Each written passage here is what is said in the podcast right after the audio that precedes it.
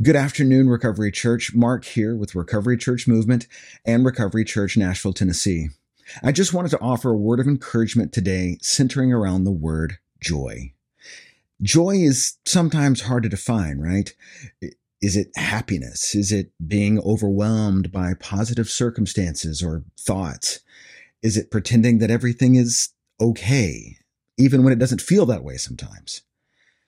I had lunch with my brother the other day, his family is going through some of the toughest stuff I can imagine. And by proxy, my entire family is going through that with them. And he offered me a powerful perspective that I, I don't think I had really thought about like I should. As he wrestled with God in that kind of bargain prayer sort of way, like, God, if you do this, I'll do that, he found something that was kind of amazing to me. He found after deep prayer and fasting that God's reply to his prayer was, Why aren't you doing those things anyway?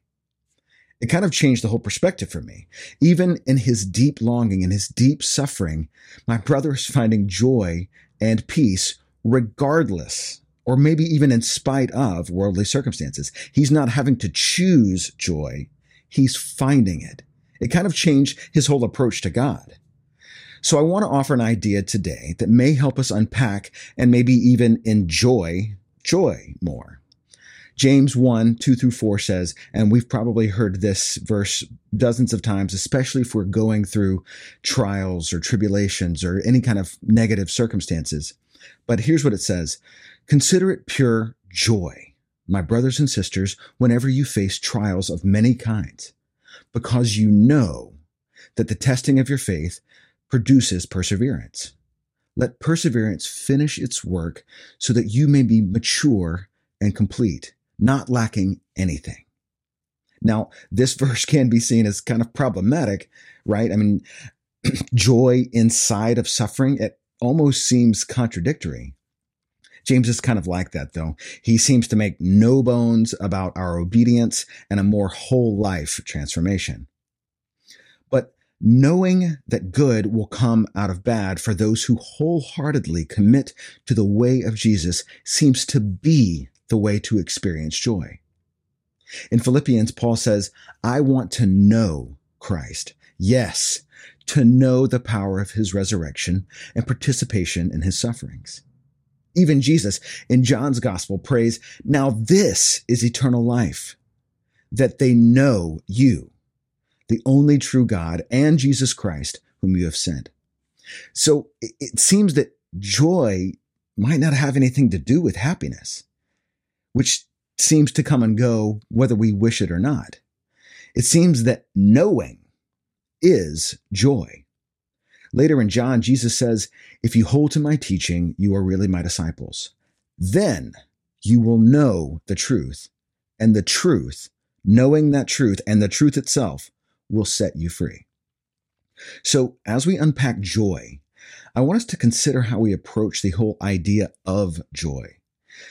Jesus says that freedom or joy has to do with knowing, knowing the truth, knowing not only that God gives good things, but it, that he is the good thing knowing that if our faith is tested, that it means that we are pursuing God and obedience to Him, maybe even without experiencing immediate fruit or temporary happiness.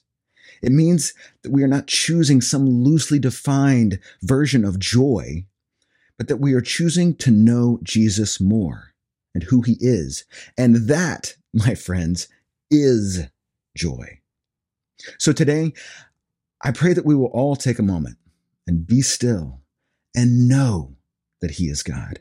And then as we engage Him, knowing Him more, experiencing Him more, following Him more, that it will, and in making us less and Him more, that we'll truly be able to be still and know that He is God. And then maybe we'll be able to be still and enjoy that He is God. Consider it complete, all joy, every joy, that we know Him and the power of His resurrection. Love God and love people, my friends. I love you all. God bless.